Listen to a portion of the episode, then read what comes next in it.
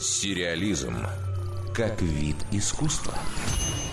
Выходивший на экраны с 96 по 2003 сериал «Сабрина. Маленькая ведьма» при всех своих недостатках до сих пор остается для многих зрителей одним из символов телевидения того времени.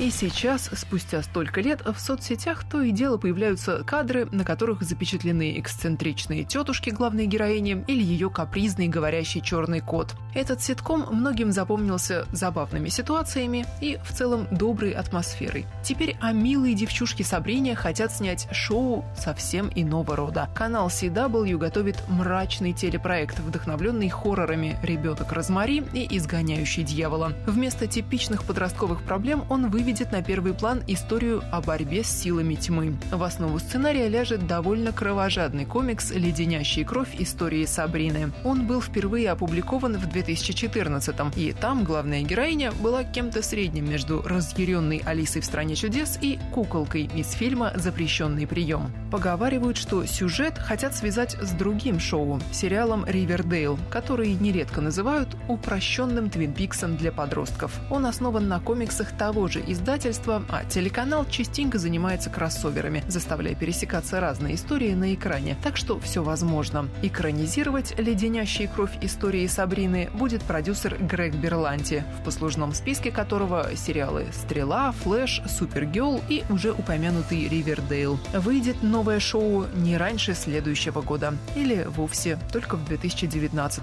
если работа над проектом затянется. Дарья Никитина, Радио России «Культура». Сериализм